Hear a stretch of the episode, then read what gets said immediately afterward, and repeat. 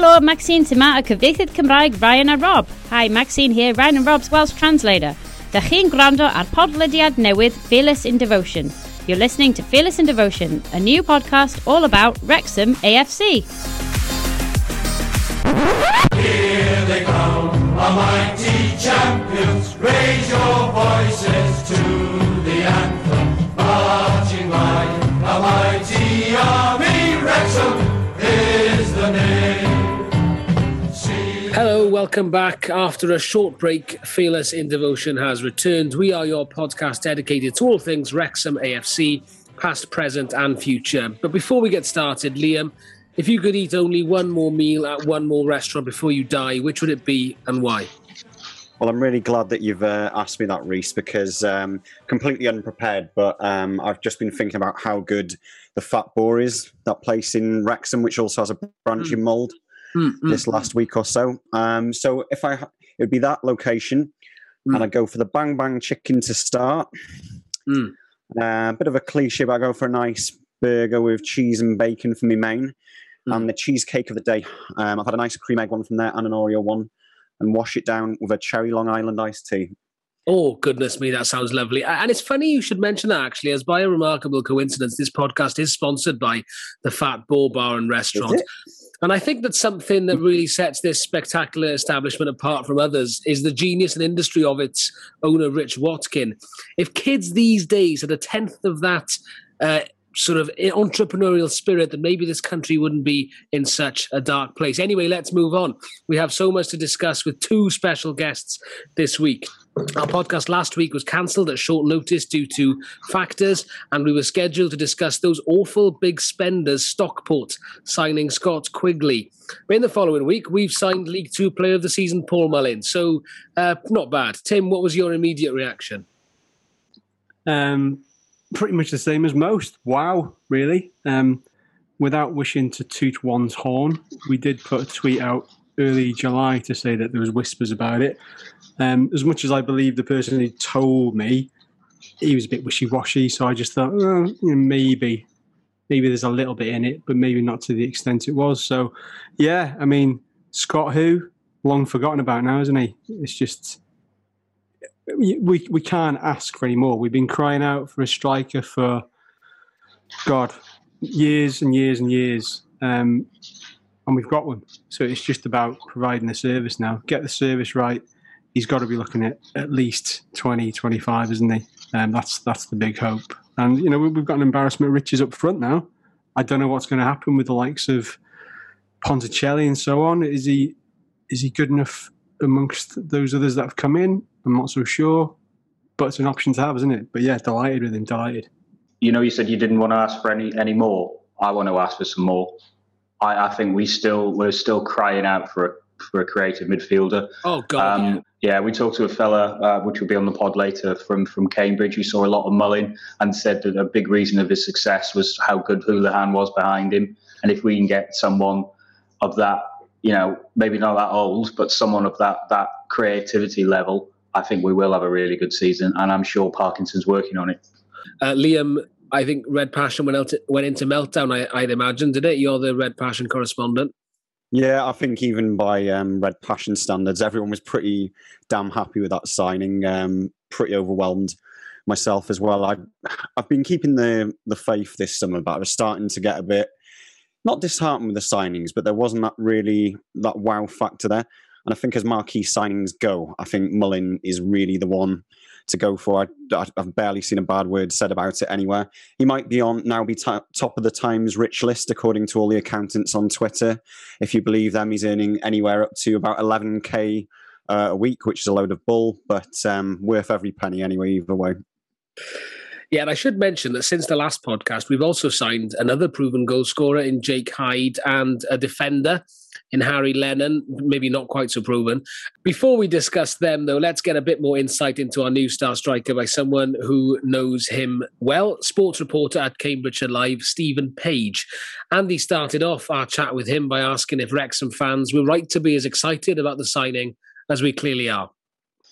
I think you are right to be excited. Absolutely, I think he'll he could be an excellent signing for the club. Um, he had an outstanding season for for Cambridge United last season. There's no getting away from that. If you look at the the, the stats that he managed to produce, the the goal scoring record that, that he had, he scored 32, 34 goals in all competitions, 32 in the league. He was breaking club records, league records. Um, it was a truly outstanding season from Paul last year, and, and one of the key reasons why why the club ended up getting promoted. I'm sure I speak for all Cambridge United fans. I'm sure they would have wanted Paul to have stayed on in, in League One and, and have a go in League One, but he's opted to to take the call and go down to the the National League. And uh, based on his record last last season, there's no reason why he can't have another excellent season for for Wrexham. Did the move surprise you? Because you, you mentioned it there that he's actually dropped down a league when many many expected him to go a bit higher. Was it was it always sorry? So two parts really. Was it always set that he would leave Cambridge, and then obviously did the club did the club surprise you? So to answer the first one first, uh, I think everyone at Cambridge acknowledged that the fact that he was out of contract at the end of the season and the fact that he'd done so well, the chances of keeping of him were going to be very, very difficult. Um, he'd obviously had a tremendous season for the club, and that was surely going to generate interest off the back of the fact that so many all clubs want, want a goal scorer who can who can score loads of goals like he did last season. So I think people were realised that would be an inevitability. There are a lot of factors that that were going to go against Cambridge in trying to keep him to stay. In that he he's obviously Merseyside based. He was keen to well, not necessarily keen, but that that seems to have been a factor in his move to to be closer to home. Um, finances, Cambridge can't compete massively with with clubs, and obviously the fact that he's joined a project at, at Wrexham with the new owners, uh, I'm sure has played a part in that.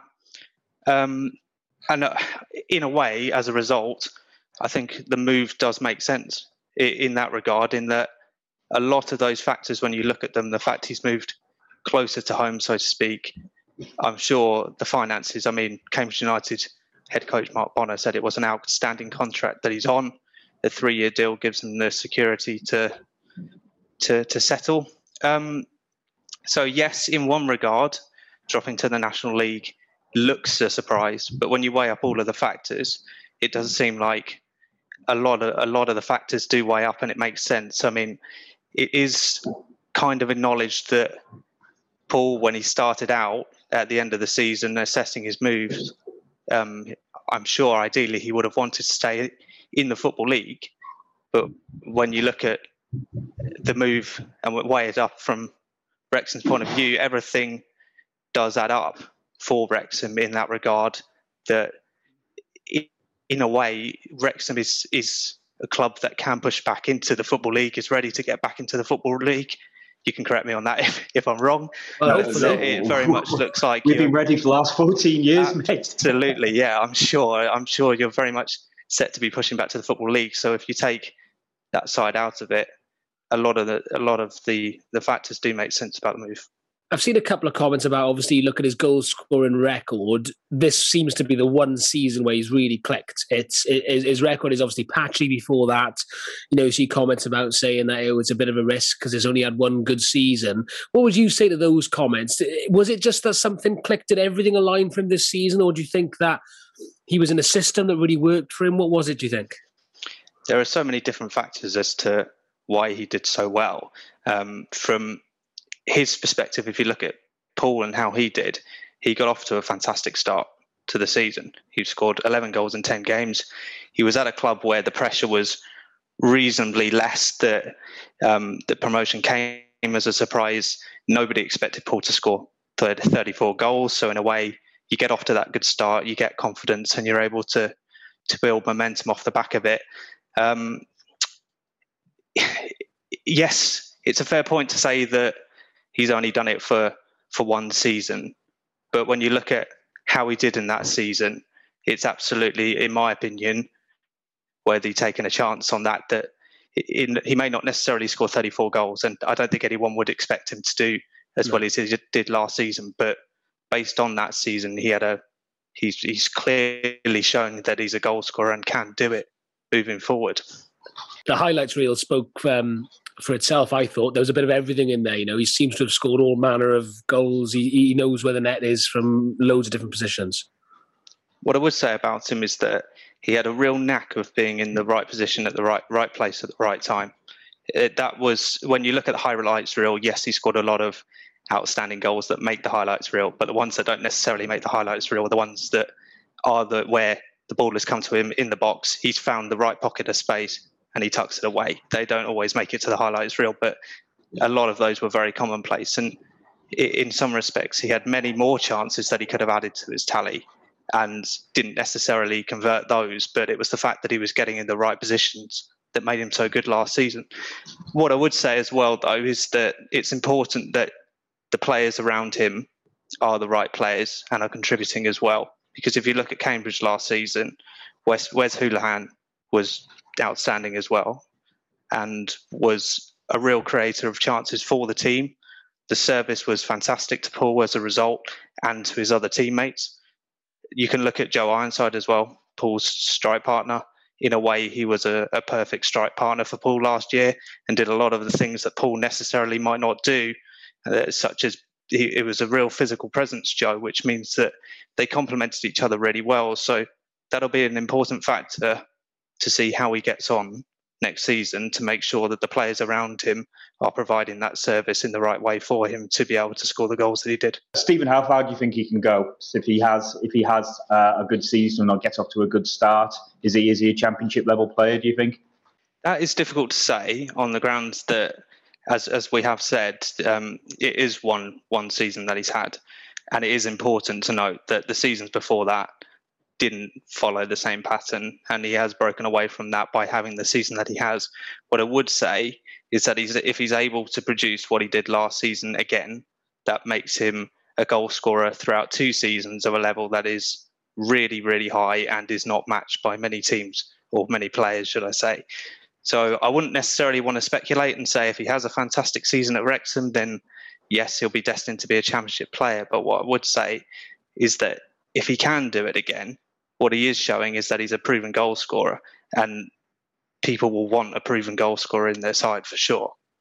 One thing that I noticed um, from the interviews is that Wrexham's interest um, in him was quite recent. I think he said it was something like two days before the signing was done. Essentially, do you think there's a reason why someone who's you know such hot property in theory has taken a while to get himself sorted out this uh, summer? I think I, I wouldn't be able to say for any certainty, but you would imagine that as the summer's gone on, he's he's had options that he's been weighing up, and for one reason or another, they haven't quite worked out for him. As as I said earlier, the fact that when he initially set out weighing up his options, it, he was intending on staying in the football league, and that was was part of the plan. So maybe th- those moves didn't necessarily come off, but I am really I don't know for certain on, on that point. But uh, as the summer's gone on, he's obviously had this uh, option that's come up. Um, Cambridge, in a sense, we're not sure from his uh, from their perspective whether we would have taken him back or Cambridge would have taken him back um, at this point because, in a way, he rejected the contract offer at the end of last month, and then Cambridge went out and signed another striker. So it's difficult to say whether there, there would be room to take him back, but I'm sure the club would have done everything they could if it was an option. So I guess with Wrexham, a lot about the move made sense, and as a result, he thought um, it was a good opportunity to to go and do what he did last season, and also importantly, go and get a promotion for Wrexham, which was a massive thing about what what he said at the club last season at Cambridge was that the promotion was what he was after, and I'm sure that will absolutely be the case this season. That regardless of how many goals he scores, the importance is the team and getting the team promoted. Stephen, what's he like off the pitch? What, what does he bring to a dressing room? Is he a nice lad to deal with?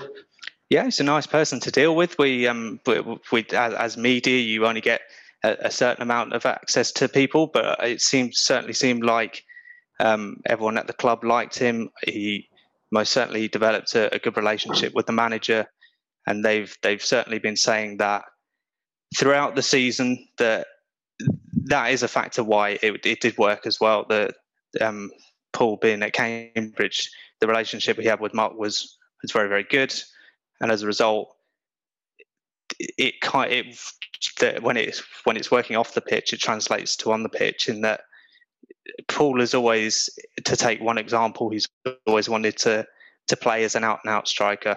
He's he's not necessarily been given that opportunity throughout his career, and Mark Bonner made it very much an important factor that Paul would play as an out and out striker, and he did. And he played consistently throughout the season, played week in, week out. So to answer your question, we don't we don't see a huge amount about the personality, but absolutely a, a perfectly nice person to deal with uh, in terms of the media side standpoint, and, and, I'm sure he got on with with everyone um, at the club because, uh, to be honest, the the environment at Cambridge United that they have created was very very good last season. I'm sure Paul was a was a part of that. Well, that was all nice and reassuring, wasn't it? Um, in terms of Jake Hyde, any thoughts, gents? I mean, seemed a pretty solid signing when he was made at the time. Kind of blown out of the water by Mullin, though. Yeah, capable. Um, it's, it's just nice to be in a position to to go after the sort of gems of other clubs because we've always been the club that gets the sort of eagles circling around him really. So it's nice to sort of you know be the be the one that goes in with the with the money just to say right we're going to have that. I mean the Mullin thing obviously it's it's um, rattled a lot of people, a lot of salty tears from all corners of England, um, saying that he's only gone for the money, blah blah blah. But you know we're we're all in jobs where we we work for the money, don't we? So you know, it's it just so happens it's, it's slightly different perception wise of footballers, but yeah, Hyde's really good. Don't know much more about Lennon here he's, he's injury prone a fair bit, but they've done their due diligence. I'm sure he's um, come through the, the uh, fitness test with flying colours, and hence why it's a slightly shorter shorter term deal than the others. I like the fact that uh, Hyde six foot one. It's nice to have a bit of presence up there. Um, I think that could be useful depending on how Parkinson's going to play. Um, as I same as Tim, I don't know much about Lennon. It was, it was a new name on me, but looking into it, the lad's got talent. He just can't get a run of games together. So, you know, last season it, it, looked like he broke his leg, and that's unfortunate. If he's fully recovered from that, if it's if that leg break has given the rest of his body time to to heal everything, he could he could be a, a decent signing. I would expect though that we're still in the market for one or two centre halves, and I would expect him to maybe start on the bench. Yeah, when I saw the Hyde signing, to be honest, I thought that was going to be our main man as far as up front goes. You know, Halifax fans were saying guaranteed 15 goals a season, which okay, it might not be 20, but that's a pretty um, decent return and just seems like a really solid striker. So I, I'd imagine that's probably our business done up top between that and Mullin. Um, Lennon, as with everyone else, I don't know much about other than um, it seemed worthy to trail him with Lenny from The Simpsons on Twitter, apparently. Um, yeah, enjoyed that one. Um, but yeah, can't complain either way. I think we're all agreed, are we, that sort of centre midfield is uh, is where we really next need to strengthen. Are any any names, any any that anyone has heard, or or even that anyone just wants? Who who should we be targeting? Jesus, now you're asking. Jesus. um, I, well, I've heard there's definitely a couple coming in this week. I'm assuming one of those might be a midfielder. There's a bit on Red Passion that David Jones could be could be one. I mean, with like, us apparently. Yeah. yeah. What, Wrexham born Derby midfield enforcer David yeah. Jones. How old is he now? Uh, 36. Is he? Oh, right, okay. He hasn't played for a, um, for about a season or so, but apparently he's been keeping his fitness up, according to an article um, recently, but people reckon that he's training with us. So I don't know if there's any truth in that one, but I, could be the sort of even if he doesn't play week in week out, it's that sort of experience in the dressing room could be pretty. It's similar to what, what we had with Steve Stephen Wright, wasn't it? He yeah. was getting on, yeah, yeah. but when he came in, he did a really good job, and, and the other defenders learned a lot from him. So yeah, not I wouldn't say that's uh, too bad a move, really. Nice little final payday for him. Yeah, that would be nice. I think we would need someone else to run the show for 42 games or 43 games, however many it is these days. Plenty more to discuss on that. Hopefully, next week's podcast, we'll be discussing a couple more signings. But time now to introduce our very special guest this week. Um, and I will let Andy do that too, because Andy and Liam caught up with him earlier on this week.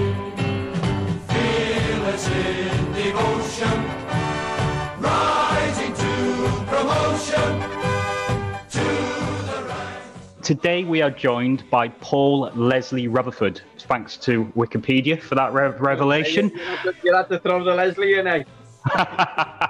Almost 200 games for Wrexham. Words that you've been used to describe him over the years are underrated, the Energizer Bunny, and my personal favourite, two litre diesel. What's your favourite one of those, Paul? Um, to be honest, I think they're all compliments in their own right. You know, I, you know, I am an energetic player. You know, that's that's a big part of my game, the industry side of it. Um, I do feel that that overshadowed me quality at times. I think people had often, you know, probably used me rate against me to beat me with a stick and say, "Oh, all he does is run round, all he does is try hard." But you know, it's in, in my in my world, in my models. You know, the least you can ever do is you try your hardest, and you know, if there's a ball there that can be got after, you get after it. You know, there'd be a little saying with the lads at times that I chase crisp packets for you. no, I think I think Wrexham Well- fans. Yeah, no, no, Wrexham fans. They at the very least they expect someone to really, really try for them, and I, I don't think you could ever say that you didn't do that. You every game that you that you came. You came on. You, you tried. You tried your best. Wait. So where do you sort? Of, have you always been that sort of player? Always been like all, all the ways like growing up. Just just that boundless energy. Where's it come from? The energy is just desire. You know, like people will say to you, oh, where'd you get this energy from? Where'd you, you know, find that lung buster from? Are you so fit? You're this, but it's just pure heart and pure desire. To be honest, it's just a, a desire to do your best, a desire to win. And you know, I, I- I said it many a time while I was at Wrexham. You know, I, I feel like, you know, it's a working class area. I'm a working class lad. People want to see you earning your money. People want to see you fighting with everything you've got. And you know, I was always very appreciative of of how big a club Wrexham was. And you know, I mm. always took it as if, you know, I'm a Liverpool fan. I want to see people working, playing for Liverpool. But, you know, I know how much it means to me playing for Liverpool. So I understand how much it means to people to want to play for Wrexham. So I'm fortunate enough to have had that chance to represent the club. And, you know, it, it wouldn't be through a lack of trying or a lack of effort or anything that'd be me downfall in that. It'd always be, you know, an appreciation for the for the badge, for the club, for the shirt, and you know, for the people that are, you know, paying hard earned money to come and watch you. So that's, you know, that's probably where that desire spawns from and that that energy and, you know, that extra couple of yards to, you know, to, to try and make the difference. Yeah. No. No. No. Right. Let's get the dark part of your life out of the way now. Fifty games for Chester. Actually, they've got a pretty good youth system, haven't they? Was it a good grounding? I know you started at Liverpool, but that's Chester's where you really made, made your name, wasn't it? Yeah, it, well, it was Chester in, you know, the professional game. Um, it was, you know, I look back at that time and, you know, I have to be appreciative to give me an opportunity to become a professional footballer. You know, they, they give me a good platform. But it was also, you know, a little bit of a conveyor belt with managers. You know, it was difficult. You know, back then when, you know, I always say that the game's changed now. You know, the focus is on younger players now. Back then it was more on the senior players. So Mm. we'd have a new manager at Chester every six months. You'd work your way up the pecking order. You'd, you know, you'd get towards, you know, selection. Manager to be sacked, you'd be bottom of the pile again. So it was, it was frustrating as much it was, you know, as much as it was an opportunity. Um, I think the best spell I ever had there, I must have started about 11 games consecutively Yeah.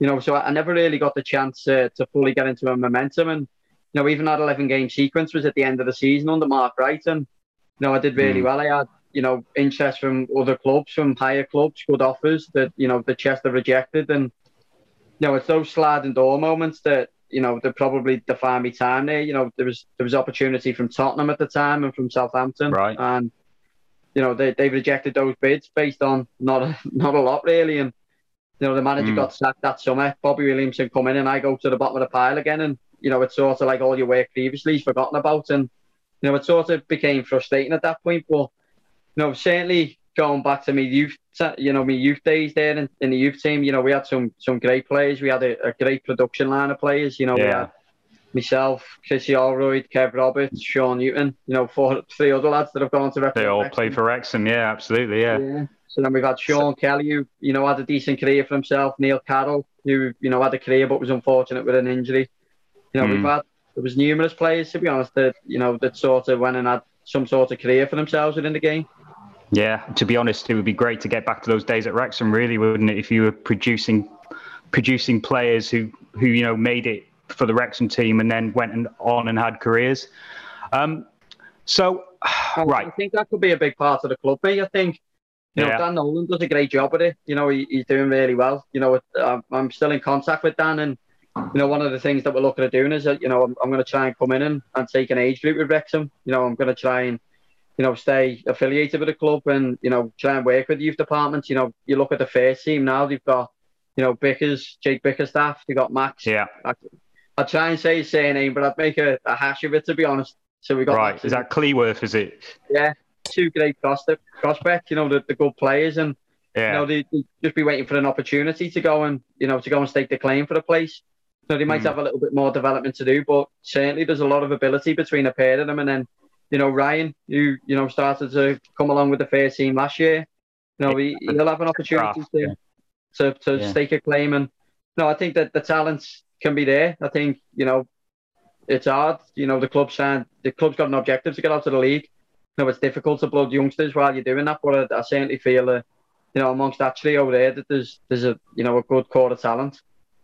Cool. I want to talk to you more about Jordan Davis, but I think we'll come back. We'll come to that later. Yeah, yeah. Right. So yeah. let's let's let's let's go to to when you you signed for Wrexham. Then, so you'd be, you'd been to Barrow. You sort of cut, cut your you know cut your career there about, about 150 games, and then Southport similar similar amount. So how did the move to Wrexham come about? Because you're a Mills signing, weren't you? I'm always interested in sort of like the dynamics of a move. So it's like does someone phone your agent and then they they phone you, or did they phone you direct? Sort of how how did it come about? You know, I've never really had an agent, so um, you know, it, funny enough, it was Mark Wright again, the old Chester manager. So he Right. started calling me out of the blue. I, I, I never really stayed in touch with him or anything. He just picked up my number. Um, he started calling me, telling me that Wrexham were interested. It must have been maybe the March time. So Wrexham were interested. They had Ebbsfleet interested at the time. Stockport were trying to keep me. Um, you know, there's a couple of options, but Mark like you're saying that Gary Mills was really keen, and it was something that I really wanted to pursue. So I sort of kept it on the burner. Mark I kept, you know, speaking to Gary Mills about it, and then it come to maybe the early part of May that summer. Yeah. And yeah, Gary Mills really pushed on with the interest then and, you know, started talking figures, started talking, you know, what he really see me in his plans, what he thought. You know, at the time I was working in B and Q and I was working well obviously playing for Southport.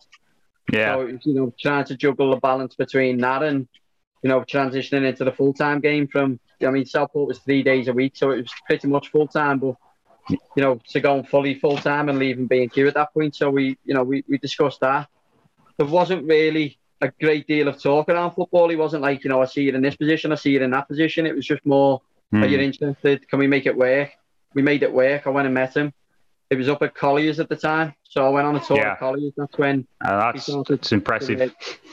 Yeah, but to be honest, from where I'd come from, you know, Colliers at that point, it obviously hadn't been developed at that point, but it was still a lot better than, you know, what I trained at, at Southport, what I trained at at Barrow, even Chester, to be honest. The Chester, we must have had about 11 training grounds because they weren't paying the bills on any of them.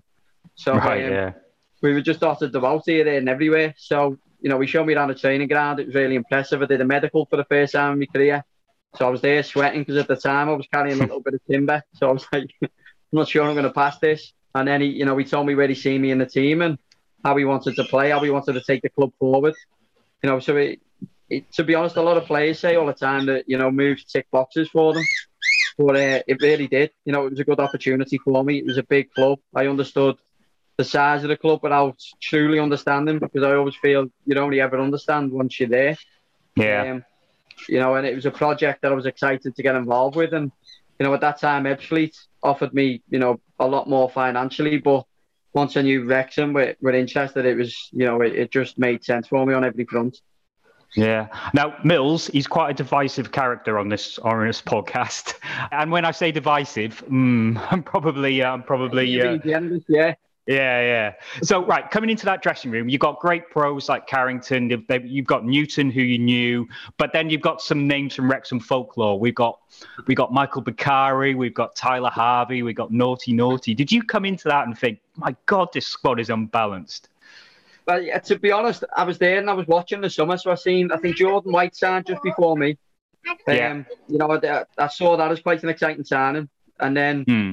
I signed, and then not a lot really happened. And I was like, what's going on here? Like, I've seen Connor Jennings has just left. I've seen, you know, a few others have left the building, and I'm like, is this like a big transition at this point? Is is this all it's Mm. you know cut out to be?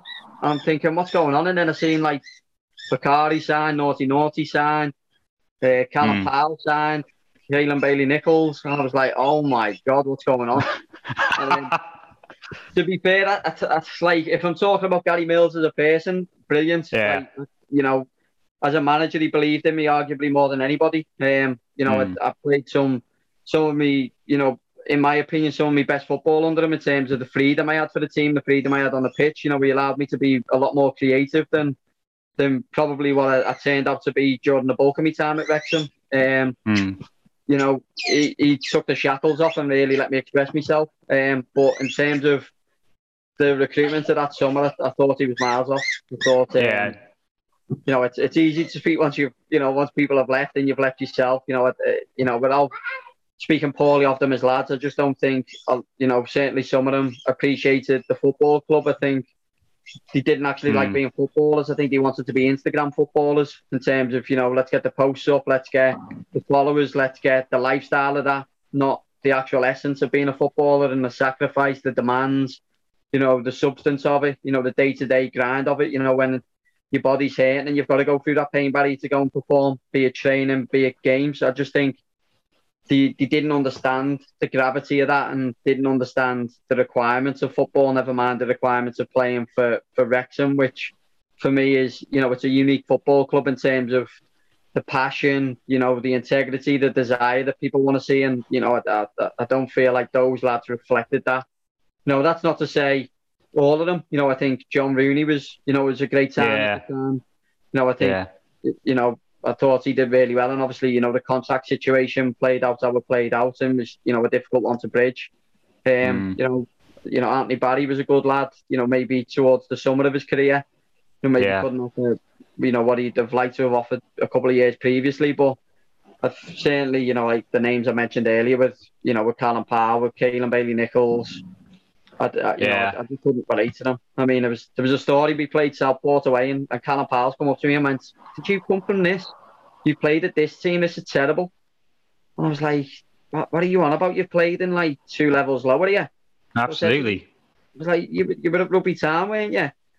And he's gone, "Yeah." And I was Mm. like, "I didn't even know they had a team. I thought that was a sport. Like, you're trying to be disrespectful towards this." Honestly, I'm like, you're trying to be disrespectful towards this in my career and where I've come from, but you've come from places worse. And it just made me think of him as a person. Like, you know, you're, you're miles off it. You're not what's going to drive this club forward. But I remember Yeah. that summer I signed, I was like, this is going to be a jump up for me. I'm going to have to like Mm. get myself in shape. You know, that's when I started to lose weight. So I was 75 kilogram the the day I left Southport. By the time I come into Wrexham, I was 72, and then ultimately I've balanced out now at about 77, 78 kilogram. You know, so Hmm. I, I've made sure that I got myself in shape, and I come in thinking I need to be at it. I need to be in shape, like you said. You know, when you newts and you carry, you know, I, I obviously history of Wrexham. I played against good Wrexham sides. I played against the side that that had, you know got 99 points. I thought this is a jump for me. I need to show these people that I'm I belong at this level. And I come Hmm. into training the first day, and I was like, this isn't this isn't going where I thought it was. This is this is Yeah. not even from Southport. Some of these lads. Yeah, I, I mean, the first season of Mills played some brilliant football. He, you know, he, he he he got some good players in, and it seemed to completely fall off for the for the second for the second season. We we don't really know we don't really know why, uh, but you know, it was just another. Oh, it was just another sort of quite soul destroying season being a Wrexham fan. So let's move away from Mills. And the person who came in next was Dean Keats. Did you know Keatsy at all? No, only through playing against them. So I'd had a couple of games against them, and he was a fucking nightmare to play against. To be honest, he was just like a rash. Yeah. He was pest. He was horrible. He'd kick you. Mm, He'd leave one on you, and then he'd, he'd football you as well. To be fair, he was, he was obviously very talented at football. So um, Mm. I, I didn't know of him as a person. Um, when he first come in, you know, it was as a temporary basis, and I was injured at that point. I had um, Right. I pulled my hamstring, so I was instantly thinking, "Oh, fucking hell, I'm injured," and the new managers come in. You know, what am I going to do here? Like, you know, this has been a little bit of a shit show, with arguably the worst team Wrexham's ever had at this point. Like, yeah. you know, I've got a I've got a job on here to to make sure that I can impress this manager and show him the, you know, again, not to not to be disrespectful to the lads that were at Wrexham at that time, but to show them that I wasn't made from the same cloth as some of them, and As, yeah. to show them that you know I was better than that, and that my standards were better than that, and you know, straight away he, he just come in and.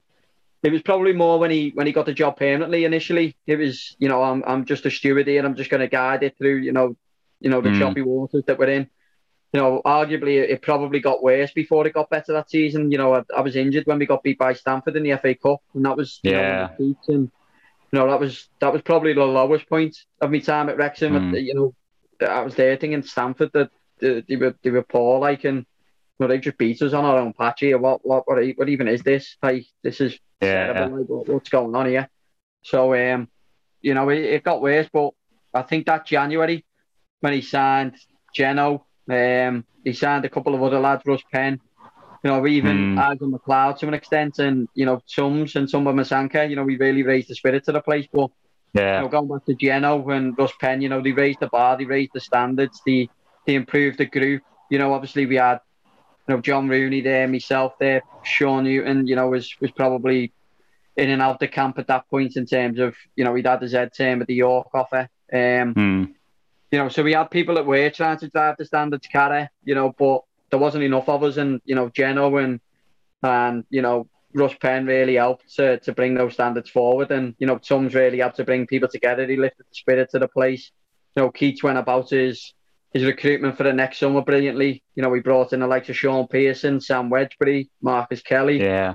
you know, lads that had good quality, good good values about themselves. You know, that's what I always Hmm. always feel about that group. That it was it was arguably arguably the best group of lads in terms of how we all saw each other, how we all respected each other, how we all went about our business. You know, it wasn't always pretty, but it was you know it was a, it was a set of lads that were fighting for each other, that were playing for each other, that were playing for the town. You know, and I, and I felt that team Mm. really reflected the values of the of the town and and certainly the football club. Um, you know, Chrissy Holroyd as well. You know, I forgot to mention him. I thought Chrissy was Yeah. a great time at that point. You know, and it was it was it was good to be a part of. But Keats really set the tone in terms of this is what this club expects. You know, I remember Mm. that summer with the first Portugal tour. You know, it was very big on lads. We go and mix with the fans. Previously, there was probably that little, probably that little bit of lack of respect, to be honest, in terms of again, you know, I sound like I'm throwing lads under the bus here with Callum Powell. I just don't think I just don't think they got the town. I just don't think they valued the people. I don't think they, they respected the people. Um, you know, so he, he bridged that brilliantly. I felt, you know, we brought in lads like Wedge, who, you know, honest as the day's long, Shaun Pearson, Yeah. the same. People who respect Hmm. the football club, people who want to improve a football club, people who buy into the values of a football club. You know, and, Hmm. and I felt that that's what really improved. The standards improved. The day to day, there was a fine system proper in place where you know things mattered. You know, we used to do Yeah. um, Dutch Masters in training.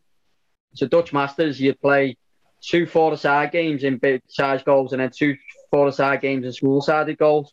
The tempo was at it, and it was all individual. So your teams had changed, but you as an individual accumulated points. Right. Okay.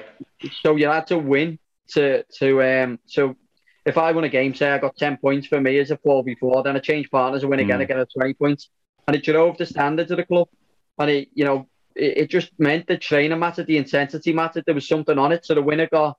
I think the gaffer went out, KT, and bought lottery tickets for the winner. So you go out and you get lottery tickets for that Friday for the Euros. The loser had to put the money in for the winner to get the lottery tickets.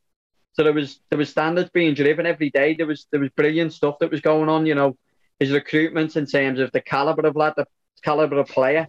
Know, but more importantly, the caliber of lad, like I said, was was spot on. Um, and it was just like this is proper now. This is like brilliant Yeah. because you know initially I had a little wobble that summer. To be honest, I had Gary Mills trying to get me to York. I had um, Sean Newton casing me to go in, and I was like, you know, what direction this is going. But as soon as I seen, you know, the Shaun Pearson was signing, Sam Wedgbury, Chris Holroyd, James Jennings, I thought this is this is the place to be again now, and this is where I'm going to get like the full opportunity to be a Wrexham player and to be competing at the right end of the table, and you know, trying to achieve the things that this football club should be achieving. And you know, it's it's a it's a crossroad that I, you know probably for the only time in my career that I got right by staying. Yeah. Uh, I mean, again, it, ultimately, it, it was quite a disappointing season for, for Wrexham just because of what happened towards the end. So, did so when when when Keats did leave to go to Walsall, did you did the players feel let down at all? Could you understand his decision? I think we understood. To be honest, I think you know you're disappointed because you're you're, you're in the midst of a journey. You know, I think we were we were second in the league at that point. Yeah, I think yeah, we were we, you know we were second or third. We just beat Chester in the derby. You know, probably as comfortable a two 0 game as there's ever going to be. You know, it was Mm.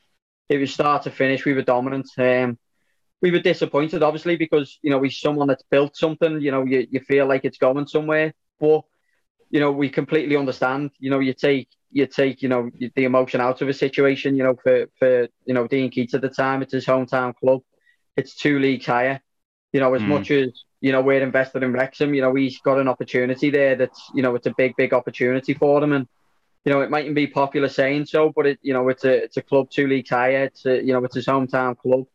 You know he loves Wrexham to bits. I know that from you know the time I've worked under him, and you know for how he expresses his opinion on Wrexham. You know I, I don't feel like you know that always comes across because of how he left that time yeah, you know, it's a decision that, you know, as a professional, you'd have to understand as a, you know, as a as an as an employee of Wrexham and someone that's working under him directly, it was disappointing. It was, you know, it was heartbreaking. You know, our reaction as a squad at that point was, can we galvanise? You know, can we get over the line? Can we can we make this happen? You know, I think there was maybe eight to ten games to go at that point. We probably projected three, four wins would get us there. And you know, if you'd have asked us on the day that they left, would we get four wins? I'd have, I'd have said yes, certainly. But you know, ultimately, you know, it didn't play out like that. And, you know, the season did end in disappointment. It was frustrating. It was disappointing. It was, you know, it was gutting. You know, I think everyone sort of looks at the Leyton Orient away game that year as if like that was the moment it went. But for me, it was Dagenham the week before where, you know, we were 1 0 up. Um, you know, we had scored actually, which is a Mm. rarity in itself. So I'd scored and, you know, we ended up getting beat 2 1 at home. And that was the moment where I felt like, you know, we've lost a game there where we were the better team. And if we'd have won that, I felt like we'd have cemented the playoffs. Um, but ultimately, Yeah. I felt looking at that squad, we probably didn't quite have enough quality. We um, we had a Right. good core of players, we had a good group of players, but ultimately we, we lacked a goal scorer that year. You know, Hmm. Quiggs had come in the back end of the season, he'd started like I was on fire, but then he'd sort of petered away and you know, his form had sort of gone. You know, we were picking up a few niggles where it was like, you know, can you play through for us? We need you, but he, you know, his body wouldn't let him. Um, yeah, it did just peter into into like you've said ultimately failure you know and it, it, it was Mm. frustrating it was disappointing but in terms of Dean Keats you know I could I could fully understand his decision professionally you know it was a it was a good opportunity for him something that you know that probably not many will understand and you know you know it- when you support a football club you know if J- Jurgen Klopp left today and went and took on the German national team I'd be I'd be the first moaning about it and saying you know that's wrong you shouldn't be doing Mm. that but ultimately as a professional, if that's a step in his career that you know it's his it's his home nation, it's you know if that's a step that he feels he'd need to take, then you couldn't really knock it. And you know I feel like that's similar to to what Dean Keats did back then. Could you put your finger on what went wrong under for those last eight to ten games? I know Andy Davies took charge. There seemed to be continuity there. There was just you know there wasn't any massive injuries or anything. It just seemed to it just seemed to fall away, didn't it? Yeah, like I say, I, I just think you know a lot of the success we had from getting to that point was through togetherness, was grinding Mm. results out. You know, like I say, a lot of it wasn't pretty. I think you know we brought in Nicky Deverdics. We hope that he probably gives us a little bit more spark in January than Yeah, we, you know, we managed to produce. You know, Devs is a great lad as well. It wasn't through a lack of trying or anything. It, it just didn't click for him at Wrexham. You know, I think he was probably stifled a little bit with the regiment of the system that we were playing. You know, we were a, a stick four four two at that point. He'd either play on the left or the right around me. We probably slid Kells in a little, Mm. you know, inside to try and give us that little bit more creativity. But you know, it was it was difficult for him to settle, and he probably didn't produce what we'd hoped for. You know, Quiggs, like I say, started to pick up little niggles, and you know, we probably missed his, you know, form from you know January to March. Towards the back end of the Mhm. season, you know, we didn't have that goal scorer that we had previously. You know, we, we were heavily dependent on Chrissy's goals, and you know, I, I, I can't remember off the top of my head whether his goals continued, but you know, a lot of our goals had dried up at that point, and it was it was disappointing. It was frustrating. I think the manager leaving probably dented us a little bit psychologically. You know, we probably felt a little bit more vulnerable.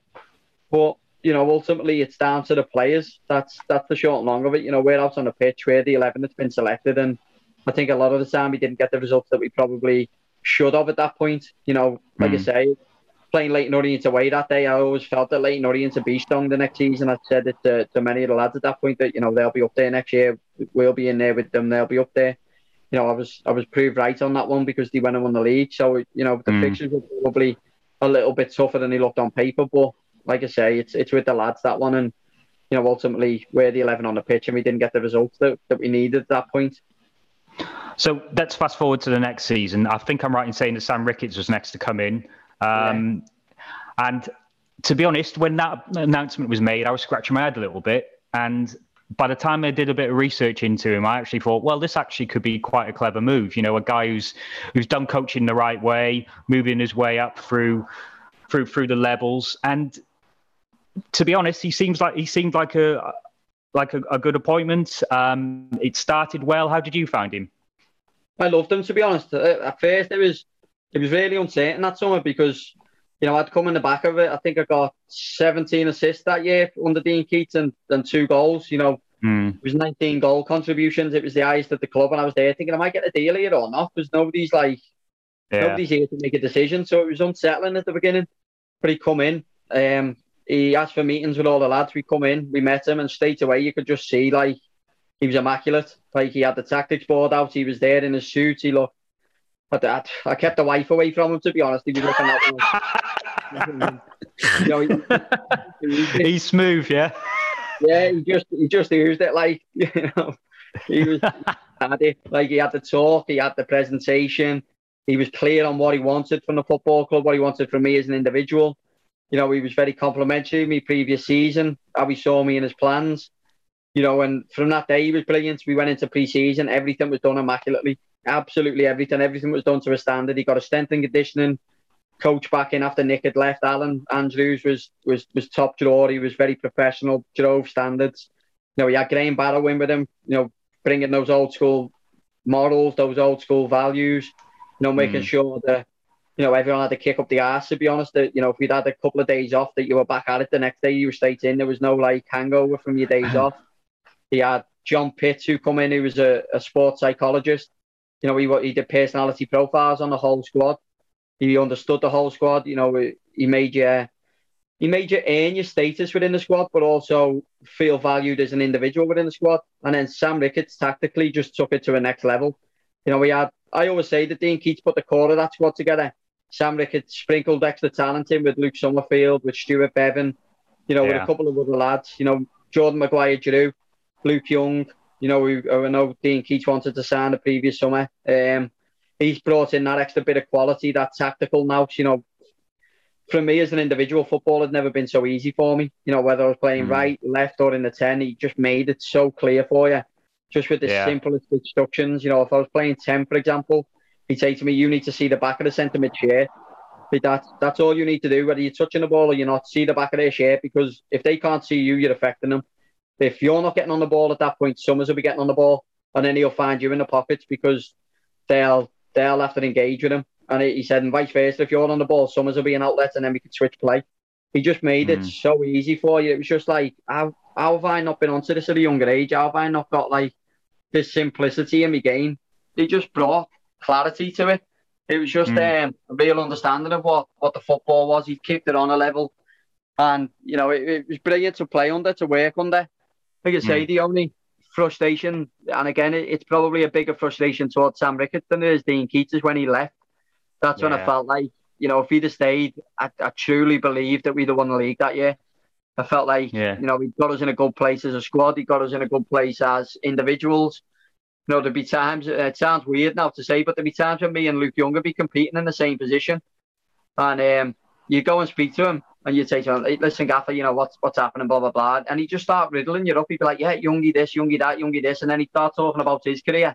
I come away from my first conversation with him, like wondering why I was off the team. And I was none the wiser. Like, he just riddled me up and just completely sidetracked me.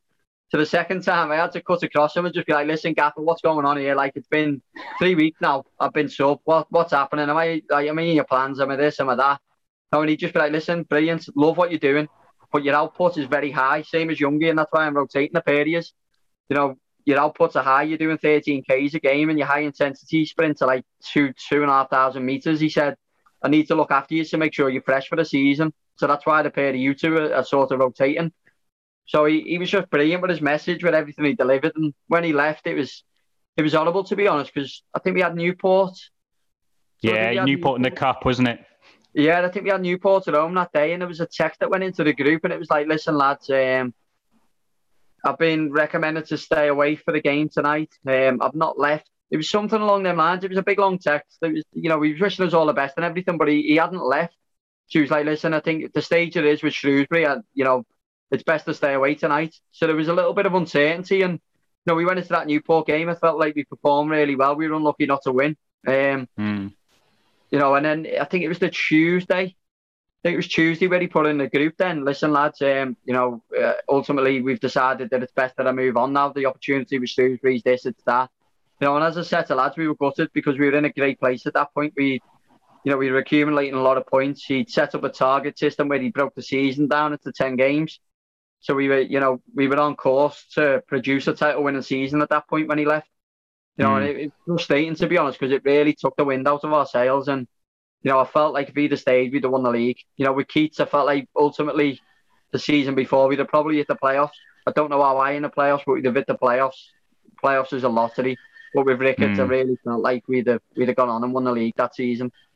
Yeah. Was it, do you think it was just the fact that Shrewsbury were at a higher level? Would do you think there was anything behind the scenes with budgets, anything to do with coaches, or do you just think that you know if a League One club come calling, you're ambitious, you take it? I think at the time Wrexham didn't have the resource that maybe Sam Ricketts would liked. Um, I think he'd obviously come from Wolves as a player, Bolton as a player, you know, higher levels where standards were really high. You could have, you know, so I remember one of the conversations with with Alan Andrews, the fitness coach, and we, we were on. Mm. So I think there was like a food allowance for away games, and we were getting fresh, like freshly prepped meals, but it was taking the budget like far over what what the club had allocated for it, and it was like little bits that were adding up like that that kept snagging. Um, so I think he was probably a little bit frustrated on that front in terms of you know how high a standard he could actually establish at Wrexham. But Mm. I, I think if you asked him today, was it was it a mistake in leaving? I think Andon Artie probably say it was, because I think Yeah. ultimately he could he could be operating at a higher level with Wrexham still. He you know he could probably have arguably, you know, maybe gained a better move after he'd achieved the promotion with Wrexham. You know, he could have went into the Championship. Maybe he could have went into a higher club in League One. I think. I think Mm. obviously at the time he's looking, you know, Shrewsbury, it's a League One club, new training ground, new ground. You know, it's it's probably got a good infrastructure. But for me, you know, if I put it all down on paper, I think Wrexham will, you know, yeah, don't quote me. Well, I say don't quote me on this. But I'm Right, you're on a podcast, Paul. of- We're gonna have to we're gonna have to quote you. Yeah. yeah, so I think Wrexham's infrastructure could outgrow Shrewsbury's infrastructure. I think just with the fan base alone, and We'll quote you on that definitely. Yeah, I think it. I think it could. Hopefully, Shrewsbury don't approach me for a job or anything at any point. I'm probably going that pitch now, but um, yeah, I, I think I think it'll outgrow it. I think the club's in a better direction, and I think he, you know, I think he's probably jumped a little bit too soon there. And I think, like I say, if Mm. you ask Sam Ricketts, you know, I, I'm not privy to that information, but he probably, he probably deep down maybe agree with that. You know, and, I and I think he could have built something a lot better at Wrexham than ultimately he built at Shrewsbury. Yeah, I mean, you sort of mentioned it that that when he left, the wind got taken out your sails. I mean, uh, Graham Barrow came in; he obviously knew you quite well. Um, like you say, he's quite an old school old school boss. Started really well. That that game against Salford's probably one of the best games Wrexham have played in in the last sort of five ten years. But again, it just it, it petered out a little bit, didn't it? Could you could could you sort of put your finger on why? Friggin' hell. Um, Yeah.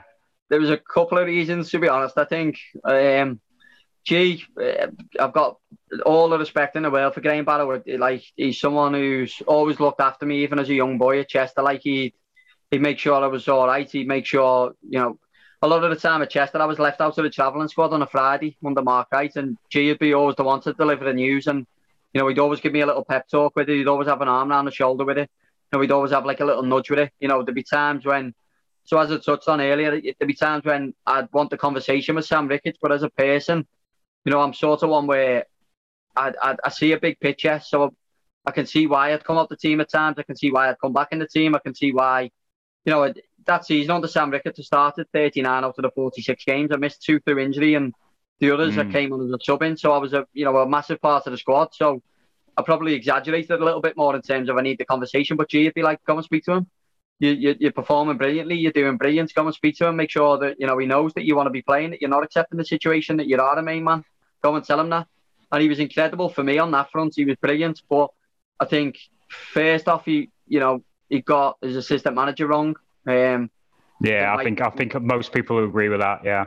yeah, I think Mike Newell didn't didn't contribute a lot for him. I think he probably needed a more, you know, hands-on younger coach. I think G ended up having to be manager, assistant manager, coach at that point because you know Mike Newell just he was just miles off it. To be brutally honest, you know he's a he's a nice fella. He's he's all right, but in terms of the right environment for a football club and wanting to win things, no, like he's he's not he's not what he's not the go-to. He's not the answer.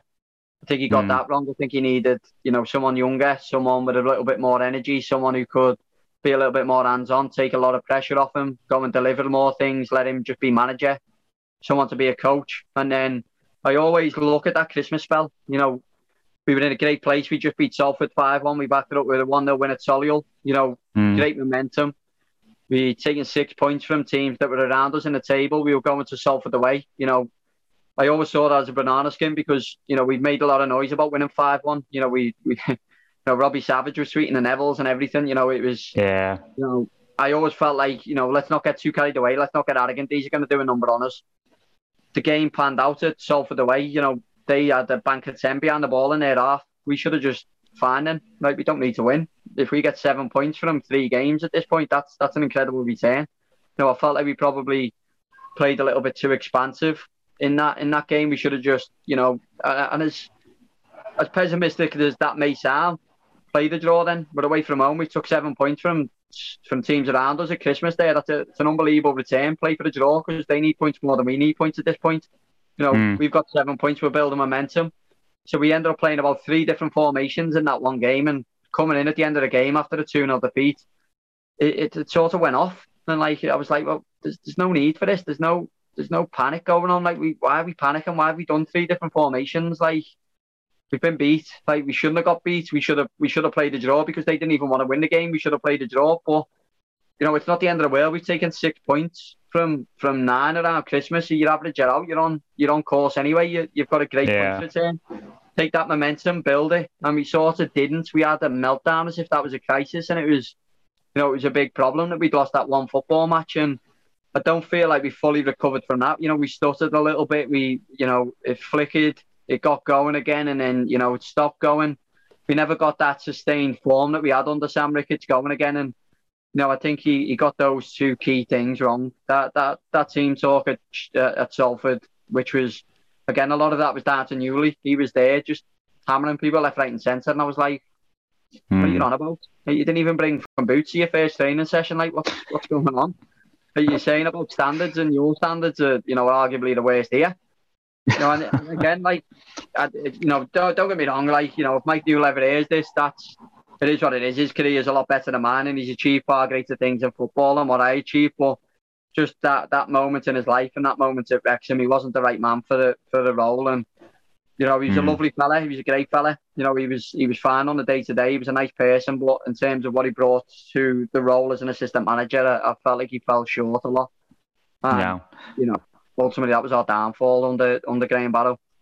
Yeah, and I think a lot of people will agree. I mean, we we scratched our head when when Neil came in. We couldn't quite understand it because you know the dynamic of the older experienced person coupled with the younger person with the good i you know the good new ideas seem to really work so replicate it again i mean even if you were just bringing i don't know even shaun pearson into to that I, I, probably too early for him but you know someone Friggin' hell, Sean Kelly's a great word, but he talks nonsense. Nah, delivers a good fair, think- takeaway though I think he'll be a manager one day, Sean. I think he's, you know, he's got great characteristics. He's a great lad. He's, you know, he's, he's great around the place. But I think, as you say, it would have been too early for Shaun at that point. I yeah think. no yeah yeah You know, if you look at the next appointment in Brian Hughes, if you know maybe Graham Yeah, I was gonna get Brian onto Hughes him. in a combination would have been Yeah. fine. Like as a Yeah. combination, it would have worked really well. But no, like uh, it's, it's Shaun Pearson. Like I say, you know, he's a great leader, great standards, great just how he invests in a football club, the things that he brings to a football club, the values, the standards. You know, he's he's unbelievable at driving all that, and you know, an unbelievable lad to boot. You know, he'd do anything for you. He'd you know, he'd look after you, and you know, he's probably got one of the best traits that I value is honesty. You know, he tells you whether he, you know where he thinks you're at, whether you think he's good enough. You know, he's honest with you. You know, he doesn't blow smoke up your ass to just keep you happy. He, he's honest, and you know, I don't Mm. think you can put a price on that as a person. No, fair enough. Right, you've touched on it, Brian Hughes. Now, I said earlier that Sam Ricketts had me scratching my head a little bit, but I sort of got the decision. Bryan Hughes had me scratching my head. and I still haven't got the decision. I, I, I just thought it was a bit left field. I, I didn't think he really, he really had the background to come in when Wrexham really, really needed someone to, to, to grab them and, and, and pull them up to the next level. There still was a core of a good, you know, a good side there. Um, I couldn't really understand it. How did the players sort of feel? Um, it, it's hard to know. So, like the rest of that season that he come in, he was sort of just guiding us. Um, we had that three away games where we took seven points. You know, it was a, a terrific return for us. You know, that sort of gave us a lot more momentum going into the home Yeah. stretch again.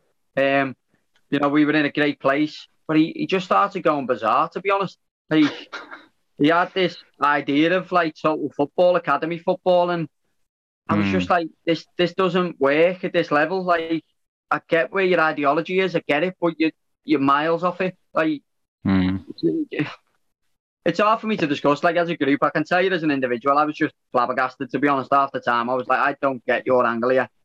I, I Right. just don't get what you're coming from. So like, we'd obviously got into a great place at that back end of the season. We we secured the playoffs. We were still chasing for the title. We were still chasing Mm. down that back up until three three games to go, maybe.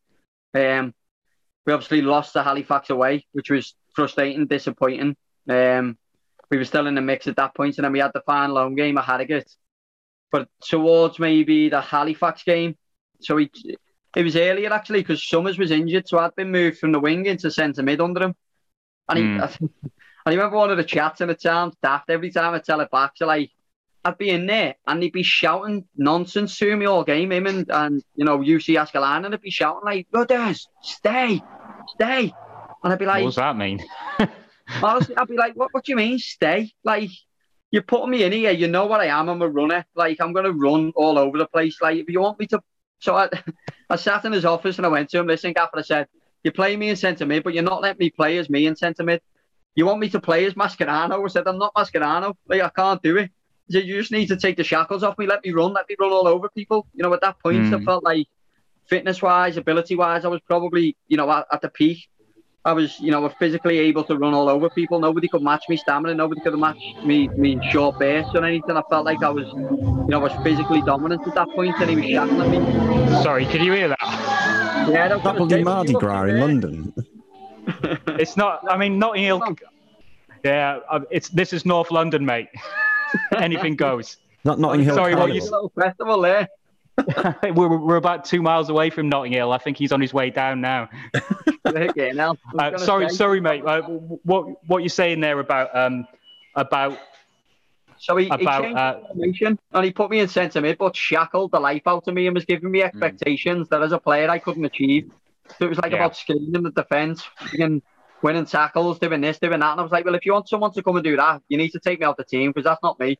I'll run over people. I'll give you loads of energy. I'll I'll create problems by creating overloads in, in more advanced areas by running in behind the forwards, leaving space for them to pick it up in pockets.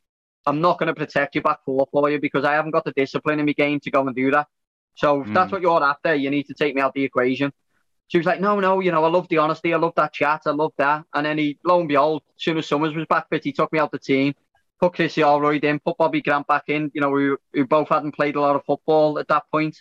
Um, Mm. Went with three strikers up top. And, you know, I remember playing against Harrogate. Um, and it was, you know, we, we always call it like Joey's. If you have the team or mushrooms, you know, you're with the Joey's, you're with the mushrooms. And I was in the Right. mushroom team. We played the full 90. We won 2 1. And I was like, how the, how's this happened? Like, I've played 39 starts here. Like, Mm. We're fourth in the league. We're four points off top. Like, I've been in a team that's been successful, and now I can't get a sniff. I'm not going to play in the playoffs. So I was fuming. It's absolutely raging, to be honest. And then we've obviously played the playoff game. Summers has broke down with his injury. I've come on, you know, I felt like I provided us a little bit of energy, a little bit of a boost. Um, felt like we were really unfortunate to lose that game. You know, we had we had the post, we had the bar, we had yeah. one disallowed, one Yeah. cleared off the line. You know, and then they've scored a wonder goal. Um, you know, so it ended in frustration that season, and I felt like you know we were on the cusp of something. I still felt like going into that summer that we that we'd gone forward. We were on the cusp of making you know that promotion happen, of achieving what we all wanted to achieve, and then he just started dissecting the squad left, right, and centre, and I was like, Uh, yeah. what's going on here? Like you've got rid of Kev Roberts, who's played the full season, and now you've brought in Jazzy Barn and Bob. Like I'm like, Yeah. this doesn't, these don't add up. You've got Kev who reflects the values of the area, someone who put his body on the line. He, you know, he tackle his nam for you, and now you're Hmm. bombing in for someone that, that that doesn't respect, like doesn't doesn't doesn't understand the area, doesn't understand football, thinks it's all about trying to go forward and not tackling and.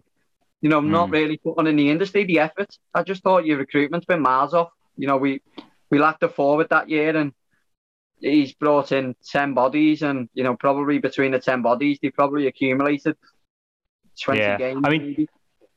Did it sort of remind you of sort of like the Mills scattergun recruitments? Yeah. And and did, did you know that was that was the the, the largest budget that Wrexham have had in the last sort of five or six years? Because I think that a lot of the ward money was was used to prop that up, and then you're getting some guys in from Scotland who, I'll be honest, I've never heard of. Uh, I yeah, I can't even remember what his name was. The the striker. Leighton McIntosh. Yeah, was it right? Yeah, Oh. seemed a nice lad, but Again, no, he just didn't understand the values of the area. Like, and I was like, he just brought in a clique of lads that just didn't fit Wrexham, just didn't fit our changing room, didn't, just didn't, just didn't fit. Just, uh, it's probably the nicest way of putting it. Uh, I hate talking poorly of people, and uh, you know, the good lads, the, the good players, but they didn't fit the area, and they just didn't. I, I don't think they understood. So, like, you know, if, if I'm out the team, I want to know why I'm out the team. I want to get myself back in the team. You know, that onus is on me to get back in the team. It's not on, it's not the lad's fault who's playing ahead of me. It's not the the manager's fault. You know, again, I'll probably probably contradict myself with some of the conversations I have with Bryan Hughes, but you know, Mm. it's on you as an individual. Get yourself back in the team. Go and show those values. Go and show why you should be playing. These lads took it as granted that, well, I've come from here. I should be playing, or you know, he signed me for this purpose, and now I'm not playing. But you know, you're not playing because you're not performing. You're not Yeah. producing. It's on you. Go and deliver. And I don't felt like they delivered. And you know, I go back to it. He, he got rid of some good lads that summer.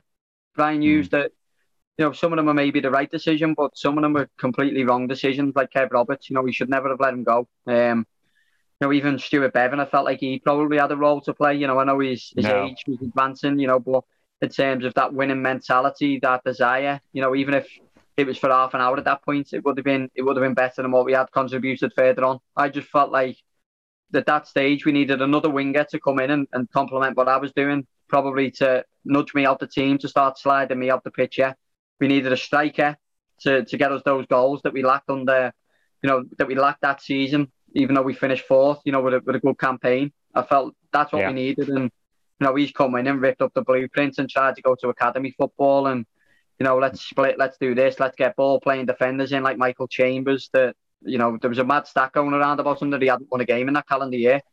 You know, it was stuff like that, and I was like, this this just doesn't reflect what we are, and that's Mm. if, if I'm honest, that's the biggest bitterness of my time at Wrexham because that's where I felt like my my chance of a promotion is sort of gone now. Like me as a player, I'm you know I'm uh, I think I was 32 that summer.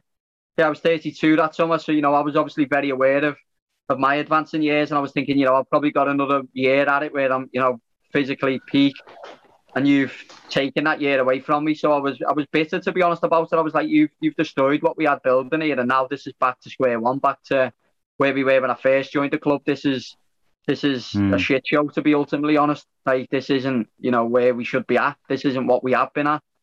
You know, so it's Yeah. frustrating, and you know a lot of the chats where I, you know I was off the team at that point under Bryan Hughes. I, I couldn't couldn't get a sniff. I'd come on for two minutes here, I'd come on for five minutes there, and then he left me out the squad at uh, Stockport at home. You know, we ended up having a you know a proper a chat there. I, you know, I said to him, you know, I, I don't understand your reasons. I don't know why I'm out the team. You know, ultimately the team is 19th at the minute. I think we were. So we're 19th Mm. now. The last time I played regularly in this team, we were fourth. No, I haven't changed as a player. So how am I not good enough for the team that's 19th, but I was for the team that was fourth?